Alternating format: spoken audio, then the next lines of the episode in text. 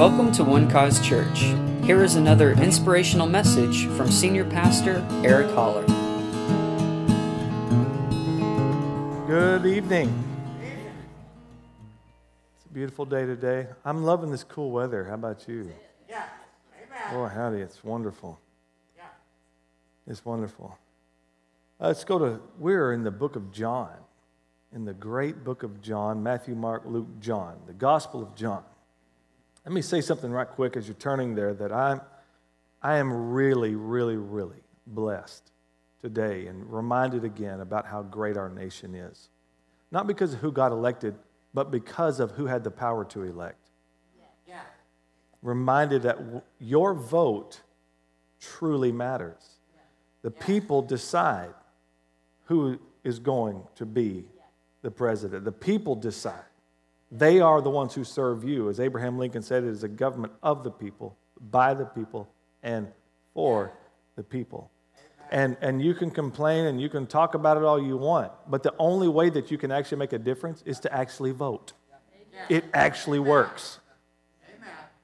That's the only thing that will change it, is voting. Isn't that, isn't that glorious? Sometimes we miss the little practical thing. Your vote is, is, is the trump card? I don't know how else to say it. But no matter what all is said at the end of the day, what is said at the end of the day, you're the one that makes the final decision. And I love that about this country. I don't always love the result of it, but I love that about our country. That's what makes the United States a great nation. And I'm, I'm, I'm just blessed today to be a part of this great country. Amen. Father, bless our country. Yeah. God bless America. Continue, God, to bless this great nation. As we're making the shift to a, a, a new government, a new way of doing business, we just pray, God, as Heather said earlier, that we would pray for wisdom, so we pray for wisdom. The wisdom from heaven, Lord, that they would heed your voice. They would be guided by your spirit. And Father God, that there would be an awakening. As, as we've seen, Lord, as we've seen, there, there is an awakening in this country like we've never seen before, God. This was a, a historic night that spoke of what was in the heart of people, what is really speaking to the American people. But Father, I'm asking you, as, as, as people are open in this time to a new thing, to a new beginning, to a new start, Father God, that the gospel, Lord, would take effect here in this nation. That you would use us, Lord, to be a voice of influence, God, so that it was the preaching of the gospel that sparked the desire for freedom in this country in the first place. It was that which sparked the revolution. So, God, I pray this is a great moment for the church of the living God to be used mightily for your glory. And Father God, we thank you for this moment, for this opportunity. I'm asking you, Father, that the people would come together as one, that we would truly be united. In these United States. In the name of Jesus. Amen and amen. John chapter 1. Let me just give you a little background on John as I try to do a little bit on each author of, the, of, of these books so you can know them a little bit. John um, was, was written later than the other Gospels, right, later than Matthew, Mark, and Luke. And as I said before, that Matthew, Mark, and Luke are the synoptic Gospels.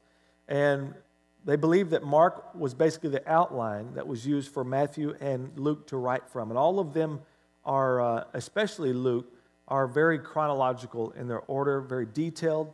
But John is, he, kind of broke the mold uh, when, when his account, he's actually the only one, only one of the authors of the four, the four authors that claim to be an eyewitness of Jesus, to give an eyewitness account.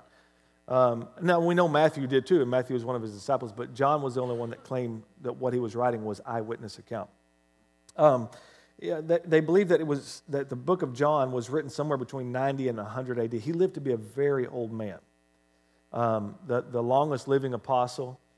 Um, and he, uh, it- it's one of the five books he wrote. He's the, he wrote the second most New Testament books John, 1st, 2nd, and 3rd John, and Revelation.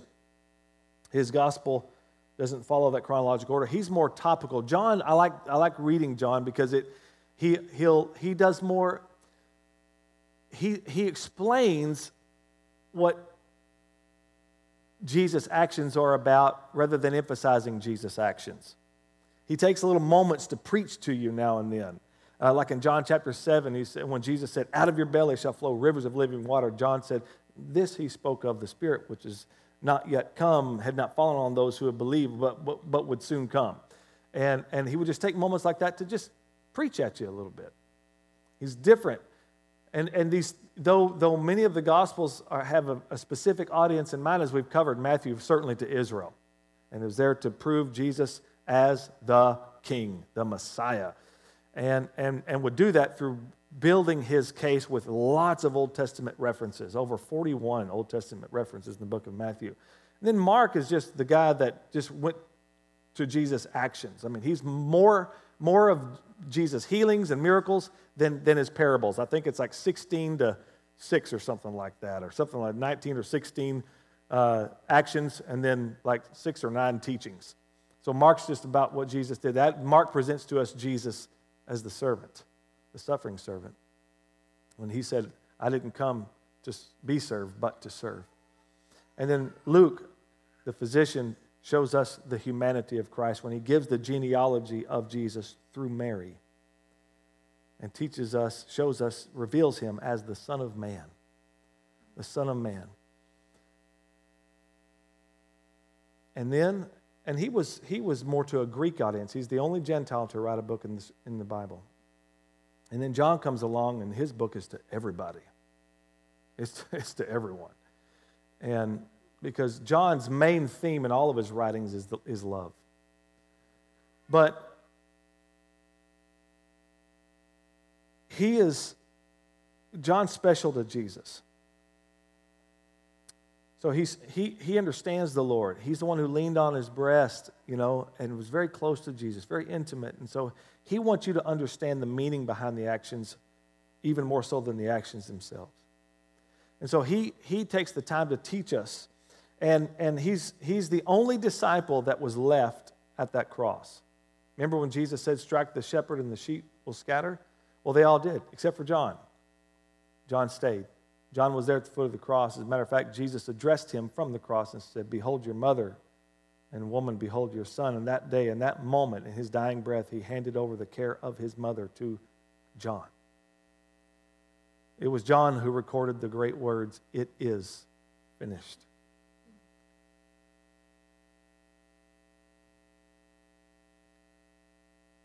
John knew him intimately. He was there, he saw it, he heard what Jesus said watched him with his own eyes.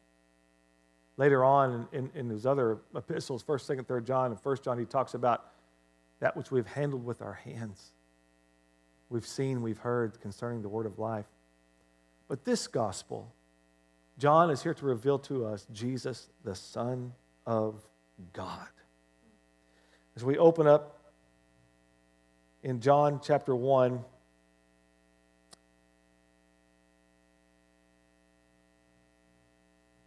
Something interesting as I was studying on John that John is the only one who refers to Jesus as the Lamb of God. The phrase Lamb of God is seen twice in the New Testament, and both of them are in John chapter 1.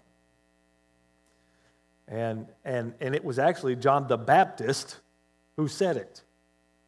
John the disciple was writing what John the Baptist said. They believed that John, uh, the son of Zebedee, James and John, uh, the two brothers, um, that they were both disciples of John the Baptist at one point and then later went to follow Jesus.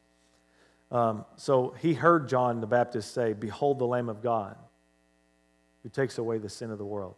Now, that statement alone, that statement alone virtually canceled out Jewish sacrificial worship. One statement. The Lamb of God takes away the sin of the world. Because if the sin of the world is taken away, there's no more need for sacrifice. And it, it's, it's pretty incredible that they didn't stone him to death for saying that. They were all kind of afraid of him, and the guy wore camel hair for clothes and ate locusts and honey for meals. And he, dwell, and he dwelt in the wilderness. So uh, this is not a guy that you wanted to wrestle with or debate. He knew who he was. I'm the one, but I'm here to prepare the way of the Lord to make his path straight. So John saw that and he, he wrote that down. That's interesting, the Lamb of God. But John reveals to us really his main theme that he wants to reveal to us about Jesus is that he is the Son of God. And it opens up this beautiful, beautiful phrase, this beautiful verse. In the beginning was the Word, and the Word was with God, and the Word was God. As I started in this, I thought, Lord, how can I put John in one night? But I'm going to do it. Because we were on a mission in the beginning was the Word, and the Word was with God, and the Word was God. He was in the beginning with God. Now he's getting a little bit more descriptive about. Now we understand as the Word was God, and the Word was a He. All things were made through Him. Oh, okay. So then this He is He is God, because God was the one who created the heavens and the earth, and without Him nothing was made that was made. Oh, okay. In him was life, and the life was the light of men. And the light shines in the darkness, and the darkness did not comprehend it. Verse 10 He was in the world, and the world was made through him. Now, listen to what John says. He was in the world, and the world was made through him. He made the world, and now he's in the world, and the world did not know him. He came to his own, and his own did not receive him. But as many as received him, to them he gave the right or the power to become children or sons of God. The word, the word here for right, some, some translations have it as power. And we know one of, the, one of the Greek words for power is what? Anybody know? Dunamis. But that word is not there to describe this power. It's exousia, which is authority or right. Which helps us understand that you can't power yourself into becoming a child of God. You can't by your own strength, but by His authority. I give you the right. The rights that we have are granted by God. The rights that we have to be children of God are granted by God, God Himself. To them, he gave the right to become children of God to those who believe in his name, who were born not of blood, nor of the will of the flesh, nor the will of man, but of God. And the Word, verse 14, became flesh and dwelt among us, and we beheld the glory. His glory, the glory as of the only begotten of the Father, full of grace and truth. Now we understand that John is describing Jesus, the Son of God. The only begotten not only is Jesus revealed as the Son of God, but look at this. We who believe in his name, according to the scripture, are born of God and also given the right to be sons of God. So we understand Jesus' mission, the reason he was revealed as the Son of God, so that we could also see that he's revealed to us that we can also become sons of God. Because what Jesus did, everything he did, he did for us. He became the Son of God so that we could too. He, he, he, was, he died at that cross so that we would die with him. He rose from the dead so that we would all rise. See, if Christ is risen, your resurrection is absolutely assured because he wouldn't have risen if you're not going to rise. But because he rose, you absolutely are going to rise. Everything he did, he did for us, showing us this is going to be your experience.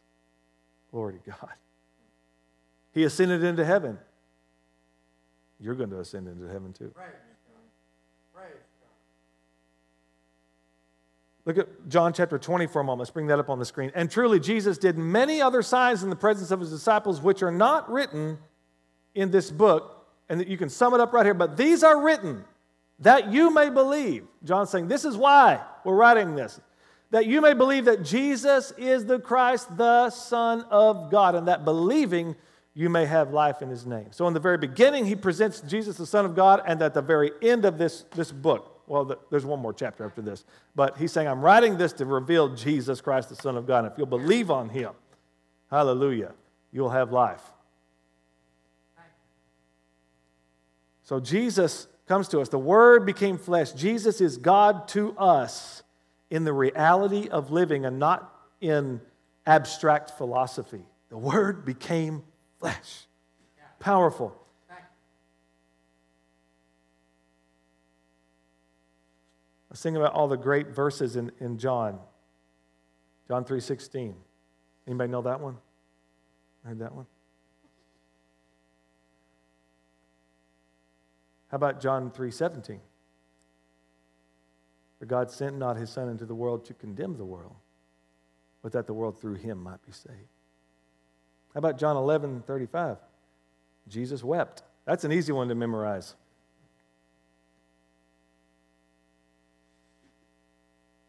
John 14, 6, I am the way, the truth, and the life. No one comes to the Father but through me. John 15, you abide in me and my words abide in you, you will ask what you will and it shall be done for you. John 16, verse 33. I think that's what my daughter's tattoo says. John, John 16, 33. Is that right? How, what, how's it go, Maddie? What say it? Now, come on now. You need to speak up. Your last name is Holler.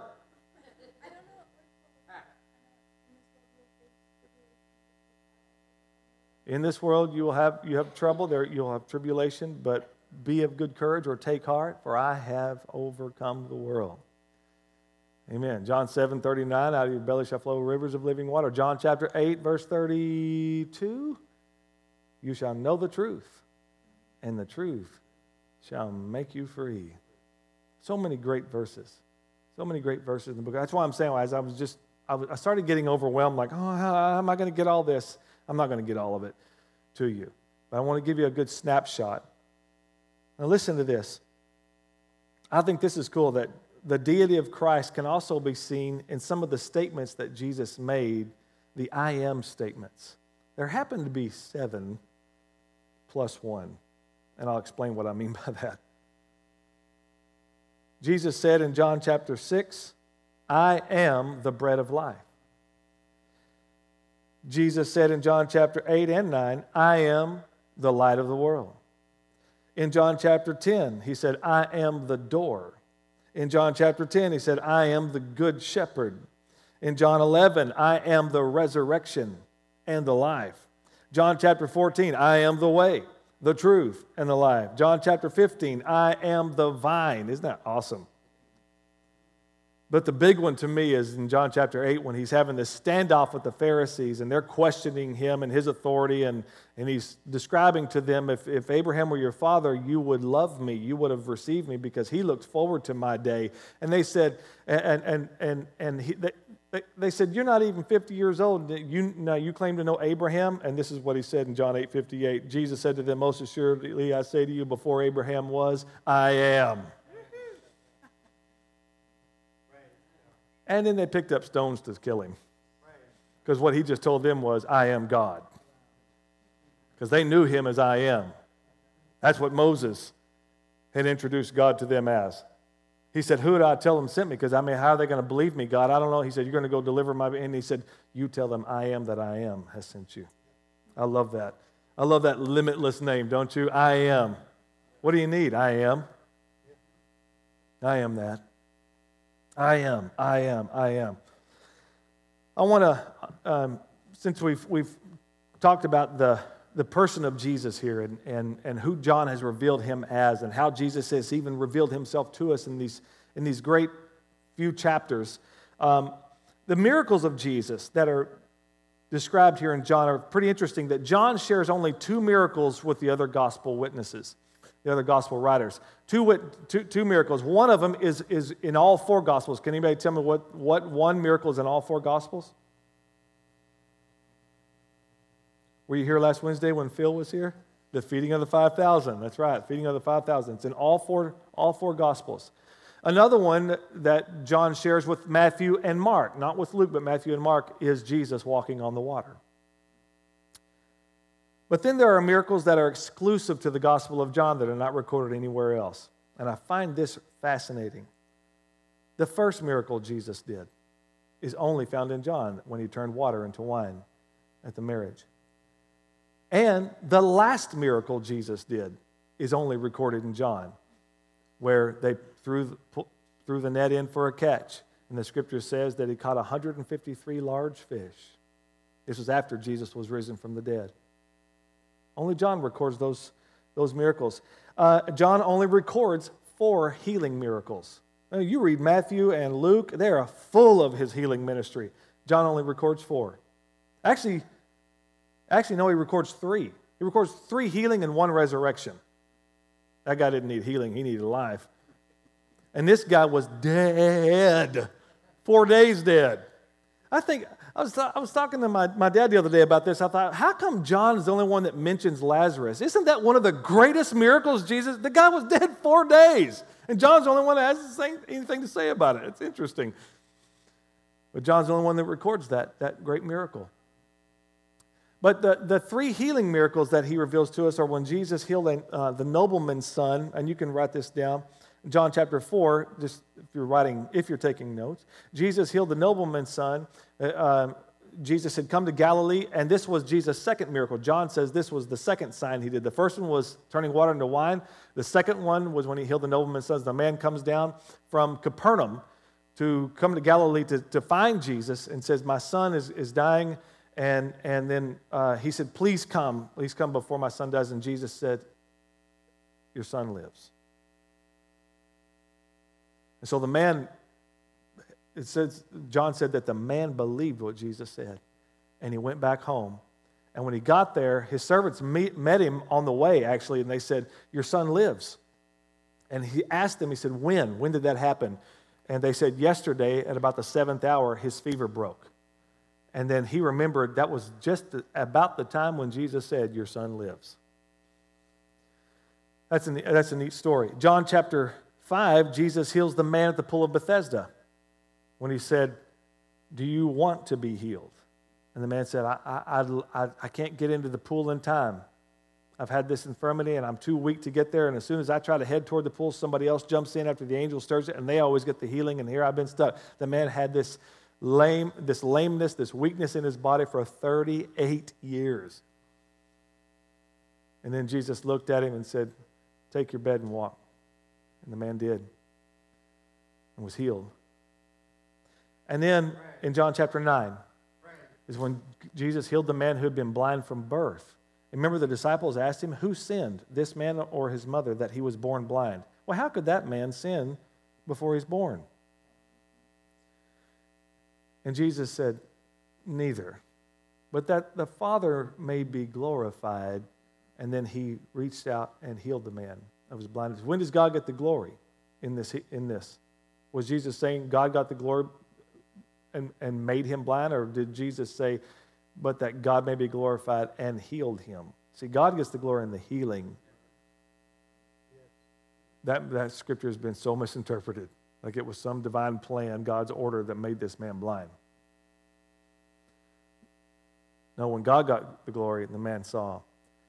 And interestingly enough, it, that, that miracle caused a lot of controversy because he's going around testifying that he could see. And so the Pharisee says, uh, Who did this to you? And he said, I don't know. I, I don't know. And they said, Well, this, this, this, this didn't really happen. This wasn't a, this, this man is a sinner. He said, He's a sinner? So you're telling me that a, a God would hear a sinner's prayer and a sinner has the power to heal people? And they said, Who was he? He said, I don't know. Oh, no, they said he's a sinner. He said, Well, whether he's a sinner I don't, or not, I don't know, but all I know is I was blind, but now I see, so.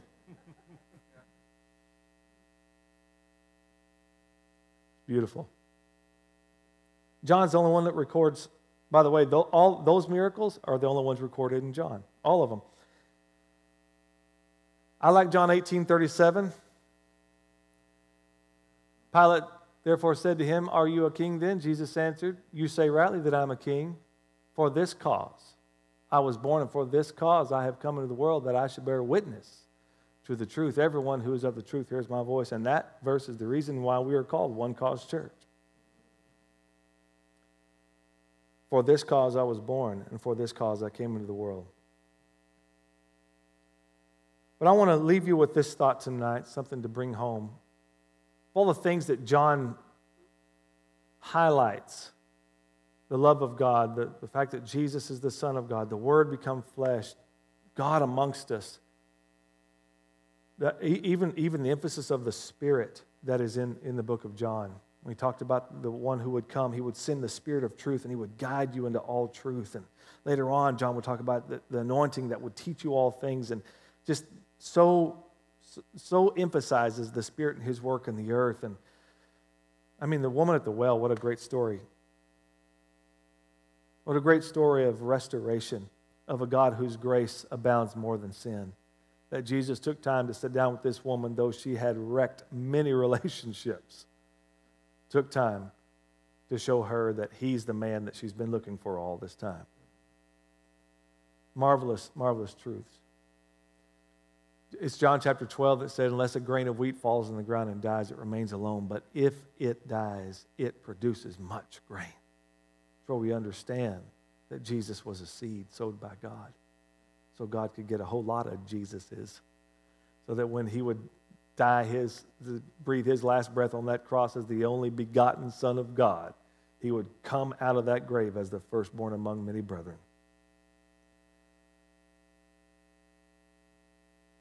John 1:16. I found, I found something in this book that, I mean, I, I knew these verses and stuff, but I, I didn't really see a, a theme that was gathered until I just began to look through this. And of his fullness, everybody say fullness. We have all received and grace for grace. I want to take just one moment. I didn't tell you to do this, Lisa, so don't worry about it. I want to just look, show you that verse in the Amplified fun to look at the Amplified once in a while. John 1:16 the Amplified. For out of his fullness, abundance, we have all received, all had a share, and we were all supplied with one grace after another, and spiritual blessing upon spiritual blessing, and even favor upon favor, and gift heaped upon gift. Isn't that beautiful? His fullness, of his fullness or his abundance we have received. There is a great, great, great emphasis on abundance in this, in this entire book. As John made sure by the Holy Spirit to show us the very first miracle that Jesus performed was one of abundance. And he would end his ministry of miracles with another miracle of abundance. The first mentioned miracle and the last mentioned miracle. And he is, he does just happen to mentioned that other miracle of abundance by feeding the 5,000. Sandwiched right in between all of that to keep us looking at this God who is more than enough. Of his fullness we have received. But it's really all summed up in one verse, John chapter 10, verse 10. The thief comes not but to steal, kill, and destroy. I have come that they say that say I'm they. That's me. That I may have life. Let's say that I may have life. And that I may have more abundantly. Now, I'm, I'm, I didn't say it on purpose because it's italicized. It was added by the translators. So let's just read it as it's really said. Because, you know, when you think about it, Jesus said, I came to give life and abundant life too. That doesn't really make sense. I mean, isn't the life he gives already abundant? I came that you may have life and have more abundantly.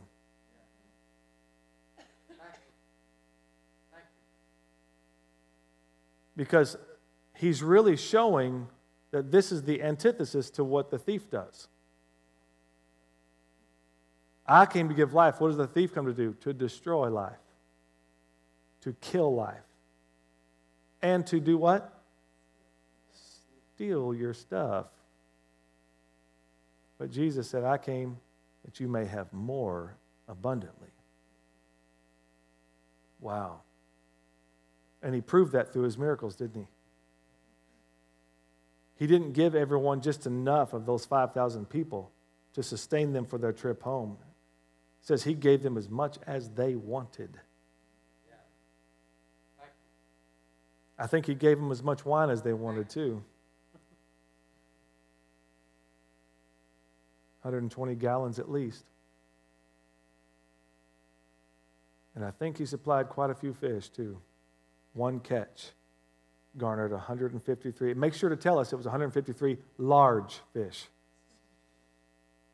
Filled it up with big fish so that we would keep this mind of our God of abundance. We would understand that he, this is what He wants us to have. This is how He wants to present Himself to us.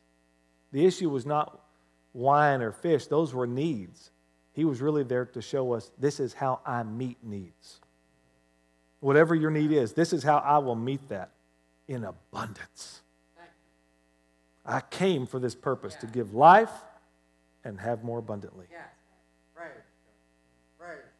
If you don't like that prosperity talk, then you probably need to quit reading the Bible. You're not going to like Jesus very much. Amen. Have more abundantly. So just take this into your life this week. I want you to read John chapter 10, verse 10. And I want you to make it personal. Jesus came to give me life, and he came that I may have more abundantly. So, Jesus, that's what I want. That's what you want to give me. I want what you want me to have. Hmm? I want what Jesus wants me to have. Say that. I want what Jesus wants me to have. See, you like abundance in, in some other ways. When it comes to things, when it comes to material things, we get weird about stuff like not us, not you. You guys are more mature than that, but other people, other churches. But we lack abundance of grace, though, don't we? We like abundance of grace, don't we? We like the fact that where sin abounded, grace did what?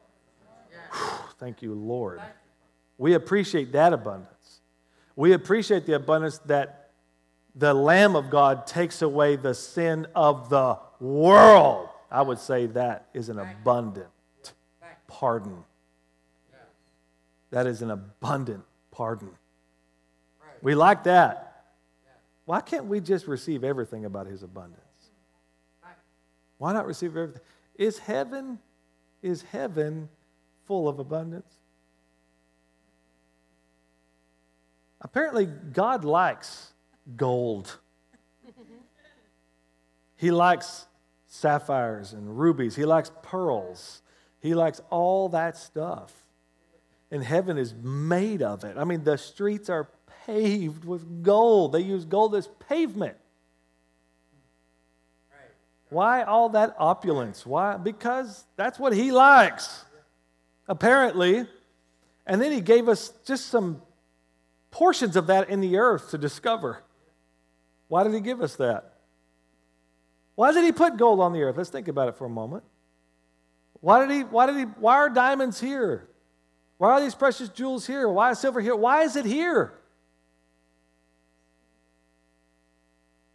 so that we could have abundance.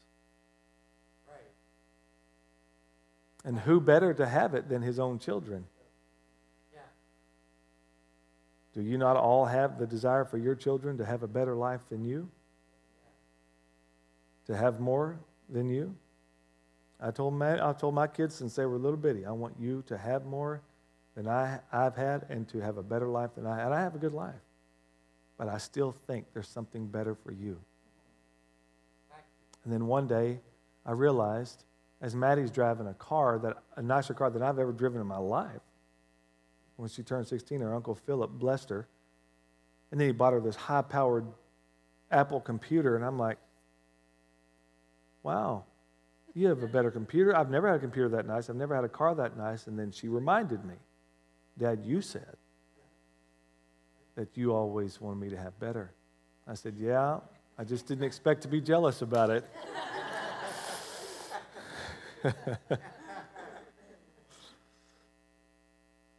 yeah, your Father wants, Jesus wants you to have life and have abundance in that life. More abundantly. Get used to it. Believe for it. Expect it. Look for it. And receive it. And receive it. Hallelujah. Our God is so good. Yes, He is. I want to read just this scripture just came to mind. One last scripture here, and then we'll close up shop for the night. And it's found in John 16.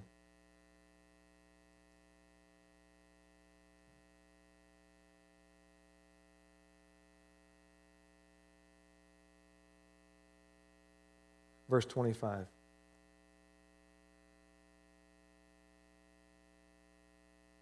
No, not verse 25. Sorry. I thought it was.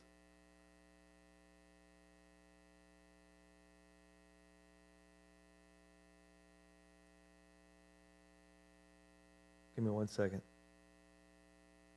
Can I get the Jeopardy song going?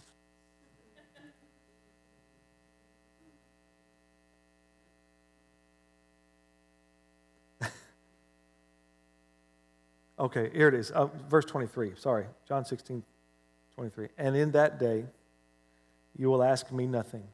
And he's talking to his disciples about, he said it's too, earlier in this chapter, he says, to your advantage that I go away. Because if I don't go, the Spirit won't come, but if I go, I'll send him to you.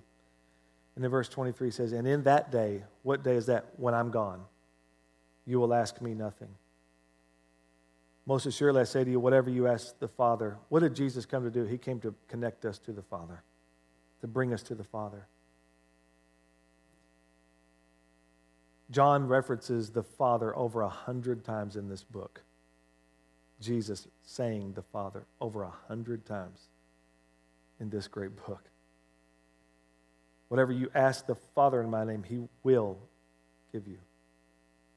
Until now, you have asked nothing in my name. Ask, and you will receive. I love this that your joy may be full. You will receive that your joy may be full. How many of you have enjoyed an answered prayer? Hmm? You enjoyed an answered prayer when it came to pass and you realized in that moment God is truly interested in my life. And not just interested, He's involved. And He will involve Himself to those who will ask in the name of Jesus. So come to your Father, and He said, Whatever you ask the Father in my name, I will give it. Whatever. Whatever you ask the Father. Whatever, whatever you ask the Father, in my name I will give it. I said, uh, can I do one more verse? It's 804. Look at this. John 7, the last verse in John chapter 7. And this is a prophecy, actually, about tonight. It's actually a prophecy about every time we come to church. It happens at every service. And it's John chapter 7, verse 53. Can we stand and read? And everyone went to his own house. so, okay. Did I say stand? Let's stand. Yes. Let's stand. So I have a prediction every week that John 7:53 will come to pass every time you come to church. or every time you go anywhere.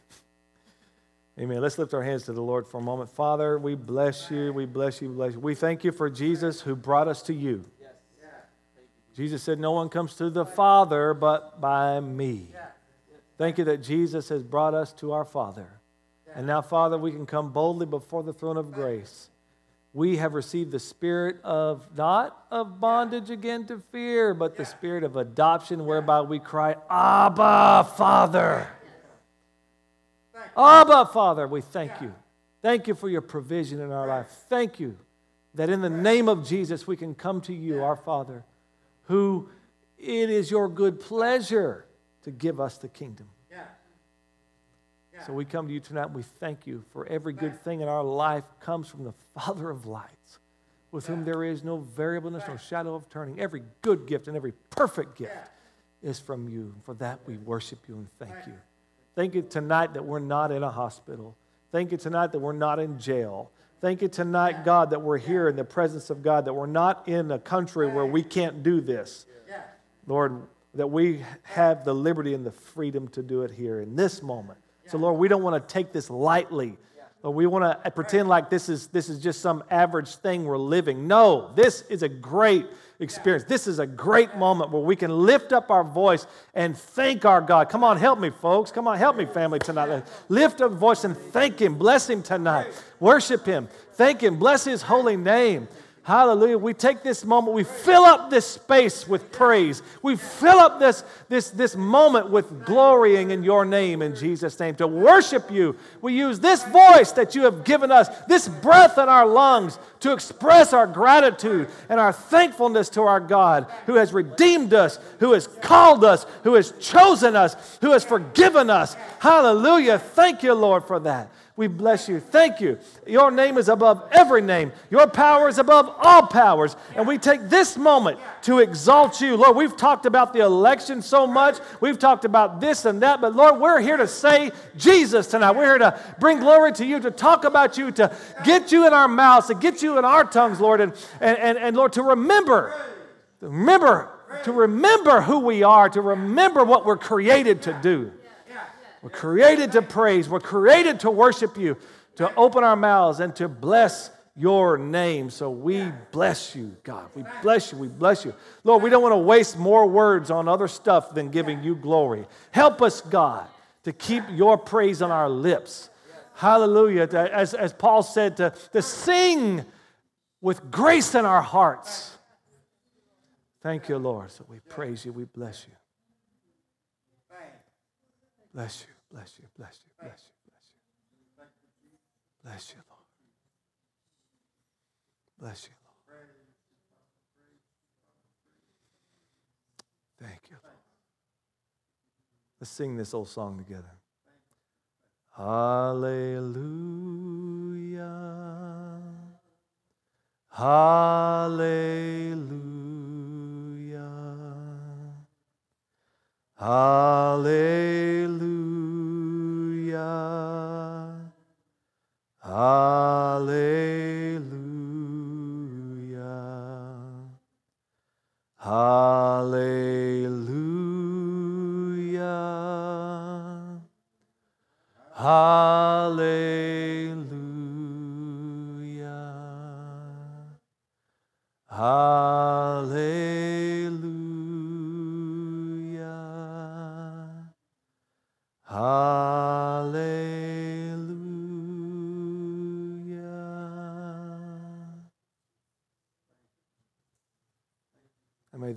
Bless you and keep you and cause his face to shine upon you and be gracious to you and give you peace.